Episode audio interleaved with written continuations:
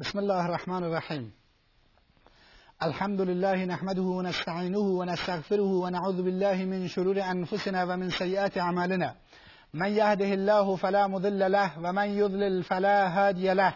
وأشهد أن لا إله إلا الله وحده لا شريك له وأشهد أن محمدا عبده ورسوله صلى الله عليه وعلى آله وصحبه أجمعين. اما بعد، بینندگان گرامی، السلام علیکم و رحمت الله و برکاته. همچنان با درس‌هایی از سیرت رسول خدا صلی الله علیه و آله و سلم در خدمت شما هستیم.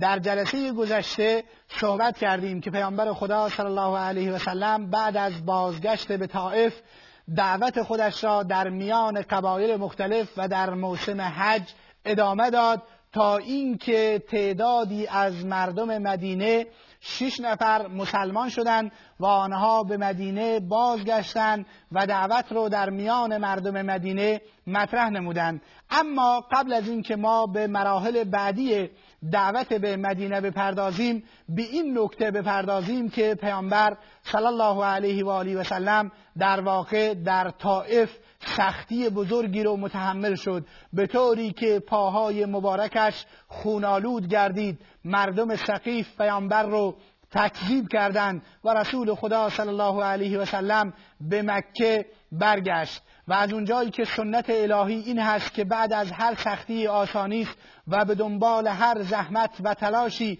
جایزه‌ای در انتظار انسان هست، خداوند عزوجل در این مرحله به پیامبر اکرم صلی الله علیه و سلم جایزه‌ای عنایت فرمود و اون جایزه اسراء و معراج رسول خدا صلی الله علیه و آله و سلم هست. این هست که خداوند برای اینکه سختی و شدت سفر طائف از پیامبر اکرم صلی الله علیه و سلم سبک شود و در واقع پیامبر بعد از این وارد مراحل جدیدی از مراحل دعوت می شود، خداوند عزوجل پیامبر اکرم صلی الله علیه و آله و سلم را به اسراء و معراج بردند. و خلاصه این بحث و خلاصه ماجرای اسراء و معراج اونطوری که مالک ابن انس انس ابن مالک رضی الله تعالی عنه و مالک ابن سعسعه روایتش کردن در کتابهای حدیث این هست که پیامبر خدا صلی الله علیه و آله و سلم من نزد میفرماید من نزد هجر اسماعیل یا حتیم بودم که جبریل امین علیه السلام نزد من آورد و حیوانی را که و براق را نزد من آورد که ایشون که براق از قاطر بزرگتر، از قاطر کوچکتر و از الاغ مقداری بزرگتر بود. براق بسیار تیزرو بود، به طوری که قدمهایش را هر قدمش را در جایی که نگاه و دیدش میرسید میگذاشت. و اینگونه من سوار بر براق شدم و همراه جبریل علیه السلام از مسجد الحرام به مسجد الاقصی برده شدم. و در این باره خداوند عزوجل میفرماید سبحان الذی اسری بعبده لیلا من المسجد الحرام الی المسجد الاقصی، پاک است اون ذاتی که شب هنگام بنده اش را از مسجد الحرام به مسجد الاقصی برد. در نتیجه اسراء پیامبر خدا صلی الله علیه و سلم این گونه با نص قرآن کریم به اثبات میرسد و صحیح این هست که پیامبر خدا صلی الله علیه و سلم در عالم بیداری و با جسم و روح مبارک خودشون از مسجد الحرام به مسجد الاقصی توسط جبریل امین علیه السلام برده شدند. در آنجا وقتی که به مسجد الاقصی رسیدند، پیامبر اکرم صلی الله علیه و سلم میفرماید من براق را به حلقه‌ای که سایر انبیا سواری‌هایشان را می‌بستند با آنجا بستم و وارد مسجد الاقصی شدم و در آنجا انبیا علیهم السلام آمدند و پشت سر من نماز خواندند و من انبیا علیهم السلام را امامت نمودم. بعد از اون به آسمان اول برده شدم. در آنجا جبریل علیه السلام از نگهبانان آسمان خواست تا در را باز بکنند. آنها پرسیدند چه کسی با توست؟ گفتند محمد همراه من هست. ازش پرسیدند ارسل الیه، آیا پیامبر خدا صلی الله علیه و سلم دعوت شده است.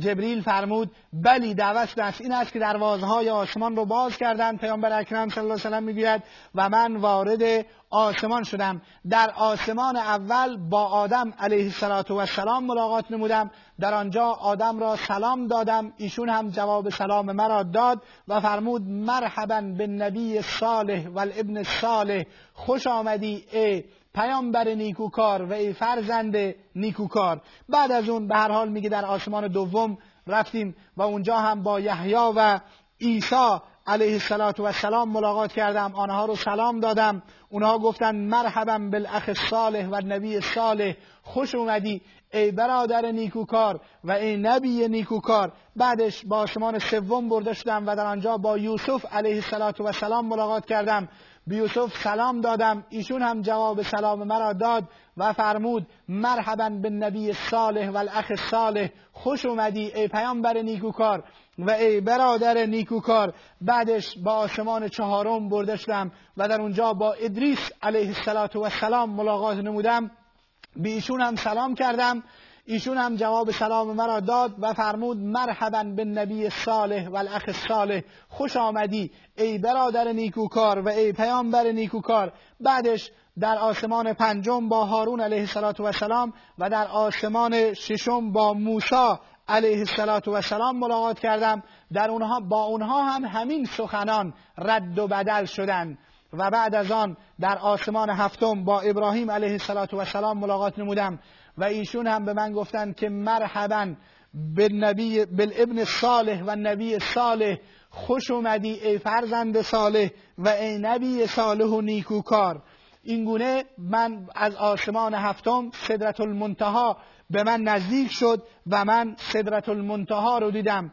سدرة المنتهی پیامبر اکرم صلی الله علیه و سلم فرمودند درختی بود که میوه‌هایش به اندازه کوزه‌های شهر حجر بودند و برگهایش به اندازه گوش فیل بودند. در اونجا دو نهر به من نشان داد، دو نهر نشان داده شد که دو تا نهر، یکی دو تا چهار تا نهر به من نشان داده شد که دو نهر ظاهری و دو نهر باطنی بودند. جبریل امین علیه السلام فرمود دو نهر ظاهری دجله و فرات هستند و دو نهر باطنی بهشت هستند. بعد از آن بیت المعمور، پیامبر اکرم صلی الله علیه و سلم فرمود بیت المعمور به من عرضه شد و من بیت المعمور رو دیدم که فرشتگان بر آن طواف میکنند. و بعد از اون پیامبر اکرم صلی الله علیه و سلم فرمودند ظرف شیر و ظرف شراب برای من آوردند، من ظرف شیر رو گرفتم و از ظرف شیر نوشیدم و نه ظرف شراب رو رد کردم. به من گفتند اصبت الفطره، شما به فطرت رسیدید، اون فطرتی که اسلام هست و اون فطرتی که انسانها بر اساس اون خلق شده‌اند. بعد از اون پیامبر اکرم صلی الله علیه و آله و سلم می‌فرماید که خداوند عزوجل بر من پنجاه نماز رو فرض کرد و گفت در شبانه روز امتت باید پنجاه نماز بخوانند. من برگشتم، وقتی که در آسمان ششم نزد موسی آمدم، موسی علیه السلام از من پرسید که چه آورده ای؟ گفتم که خداوند بر امتم پنجاه نماز رو فرض کرده. موسی علیه السلام به من گفت ببین من تجربه دارم، من بنی اسرائیل رو آزمایش کردم، انسانها رو آزمایش کردم، برو از خداوند عزوجل تخفیف بخواه که امتت این توانایی رو ندارن. پیامبر اکرم صلی الله علیه و آله و سلم فرمود من مجددا نزد خداوند عزوجل برگشتم و خداوند عزوجل ده نماز تخفیف داد. باز نزد موسی اومدم و این رفت و آمدم بین خداوند عزوجل و موسی علیه السلام ادامه پیدا نمود تا اینکه خداوند پنج نماز فرض گرداند. آخرین بار که نزد موسی آمدم، موسی علیه السلام گفت امتت توانایی پنج نماز رو هم ندارن، برو و از خداوند تخفیف بخواه. پیامبر اکرم صلی الله علیه و سلم فرمود من گفتم که بیشتر از این دیگه شرم میکنم و حیا میکنم، آنقدر رفتم نزد خداوند عزوجل و از ایشون تخفیف خواستم که بیشتر از این دیگه شرم میکنم و بیشتر از این نمیتوانم برگردم و تخفیف بخواهم. اینگونه هست که نمازها در شب معراج بر امت رسول خدا صلی الله علیه و سلم فرض گردید و تعدادشون اینگونه پنج نماز شدند. و همچنین پیامبر خدا صلی الله علیه و آله و سلم در شب معراج صحنه‌هایی از دوزخ و از عذاب جهنم و صحنه‌هایی رو از بهشت دیدند، چنانچه در روایات مختلف اومده. در اونجا پیامبر اکرم صلی الله علیه و سلم دیدند که افراد زناکار و کسانی که دنبال فاحشه هستند چگونه شکنجه میشوند، افراد رباخوار، افراد دروغگو و صحنه‌های مختلفی رو از جهنم مشاهده نمودند و برگشتند و نماز صبح را مجددا در مسجد الحرام خواندند. وقتی که پیامبر خدا صلی الله علیه و سلم اومدن در مسجد الحرام و نماز خوندن، تعدادی از مشرکین مکه مانند مطعم ابن عدی، عمرو ابن هشام و ولید ابن مغیره در اونجا نشسته بودند. پیامبر خدا صلی الله علیه و سلم این جریان اسراء و معراج را برای مسلمانان و مشرکین تعریف نمود. اونها به تمسخر پیامبر خدا صلی الله علیه و سلم پرداختند، گفتند خب شما که الان رفتید دیدید، بگو که بیت المقدس و مسجد الاقصی چه شکلی داشت، چه نشانی شما از مسجد الاقصی دارید؟ پیامبر خدا صلی الله علیه و سلم میگوید من چیز زیادی به خاطرم نمانده بود، ناگهان مسجد الاقصی برای من آشکار گردید و من شروع به توصیفش کردم، گفتم دروازه هایش این شکل داره، دیوار دیوارهایش این شکل رو دارند و ستونه هایش این شکل رو دارند. اونها تایید کردند و گفتند درست است. وقتی که من پیامبر گفتم پیامبران رو دیدم، گفتم پیامبران رو توصیف کنید، من گفتم که عیسی مردی چهارشانه بود و قد بسیار بلندی نداشت، سرخ بود، سرخ رنگ بود. اگر به موسی علیه السلام به عیسی علیه السلام خواسته باشیم شبیهش بکنیم، با عروه ابن مسعود ثقفی شباهت دارد. و موسی علیه السلام به مردان قبیله شنوعه شباهت داشت، مردی قد بلند بود. و همچنین ابراهیم علیه السلام به من محمد صلی الله علیه و سلم شباهت زیادی داشت. بعد از اون پیامبر اکرم صلی الله علیه و سلم گفتند بیشتر از این برای شما بگویم، در فلان منطقه کاروان بنی وقلا بنی غفلان رو دیدم، در اونجا اونها شترشون رو گم کرده بودند و دنبال شتری میگشتند، و در فلان مکان کاروان فلان قبیله رو دیدم، وقتی که شترها مرا دیدن رم کردند، فقط یک شتر قرمز رنگ از جایش تکون نخورد که کیسه هایی بارداشت که خطهای اون کیسه ها دارای خطهای سفید بودند. و همچنین دو سه کاروانی رو که پیامبر اکرم صلی الله علیه و سلم در این مسیر دیده بود و در این مسیر در حال حرکت بودند، پیامبر خدا صلی الله علیه و آله و سلم نشانه های این کاروان ها رو برای اونها ذکر کرد. و اونها بعد از اینکه تحقیق کردند متوجه شدند که سخنان پیامبر اکرم صلی الله علیه و سلم راست و درست هستند. و این کاروان ها در اون شب همین وضعیتی رو داشتند که پیامبر خدا صلی الله علیه و آله و سلم برایشون تعریف کرده. اما بعد از اینکه این سخنان رو شنیدند و متوجه شدند که سخنانش راستند، پیامبر رو متهم به سحر کردند و فرمودند که و گفتند که پیامبر ساحر بزرگی است، بسیار زیاد دارد سحر میکند. در این مرحله وقتی که خبر اسراء و معراج پیامبر خدا صلی الله علیه و آله و سلم به گوش بعضی از مسلمانان ضعیف الایمان رسید، بعضی از مسلمانانی که تازه مسلمان شده بودند و ایمان در دلهایشون جا نگرفته بود، مرتد شدند و کافر شدند. کفار خوشحال نزد ابوبکر صدیق رضی الله تعالی عنه رفتند و گفتند بیا الان نگاه کن که دوست شما چی میگوید. او میگوید که من دیشب رو در به بیت المقدس رفتم و اونجا با انبیا علیهم السلام نماز خوندم و با آسمانهای بالا رفتم و این داستانها رو دارد تعریف میکند، الان شما چی میگید؟ ابوبکر صدیق رضی الله تعالی عنه گفت آیا این سخنان رو محمد صلی الله علیه و سلم به زبان آورده؟ گفتند بله این چیزها رو گفته. گفت من تصدیقش میکنم، من به چیزهای بالاتر از این تصدیق میکنم. رسول خدا صلی الله علیه و سلم وقتی که همینجا نشسته در یک لحظه میگوید همکنون از آسمان بر من وحی شد، من تصدیقش میکنم. در نتیجه جریان اسراء و معراج چیزی بالاتر از این نیست. اینجاست که ابوبکر صدیق رضی الله تعالی عنه به صدیق لقب یافتند، یعنی کسی که بسیار پیامبر اکرم صلی الله علیه و سلم رو تصدیق میکرد. و وقتی که مشرکین فکر کردند میتوانند با این سخنان ابوبکر رو از نظرش برگردانند، ابوبکر صدیق رضی الله تعالی عنه پیامبر اکرم صلی الله علیه و آله و سلم رو تصدیق نمود. این خلاصه ماجرای اسراء و معراج پیامبر اکرم صلی الله علیه و آله و سلم بود، بعد از رنج و زحمت و مشقتی که پیامبر اکرم صلی الله علیه و سلم در جریان دعوت به ویژه در طائف متحمل شده بود و این در واقع جایزه ای از طرف خداوند متعال به پیامبر خدا صلی الله علیه و آله و سلم تلقی میشد. درس هایی که از این جریان اسراء و معراج پیامبر خدا صلی الله علیه و آله و سلم میگیریم، اول این هست که بعد از هر زحمت و بعد از هر تلاش و کوششی جایزه‌ای وجود دارد، چنانچه خداوند عزوجل بعد از مصیبت طائف و تراژدی و فاجعه طائف که رسول خدا صلی الله علیه و سلم در آنجا با سنگ زده شد و پاهای مبارک خونین گردید، این جایزه رو خداوند به ایشون عنایت کرد. و این قانون خدا و سنت خدا در روی زمین هست که انسان بعد از هر مصیبت و گرفتاری و سختی جایزه‌ای دریافت می‌کند.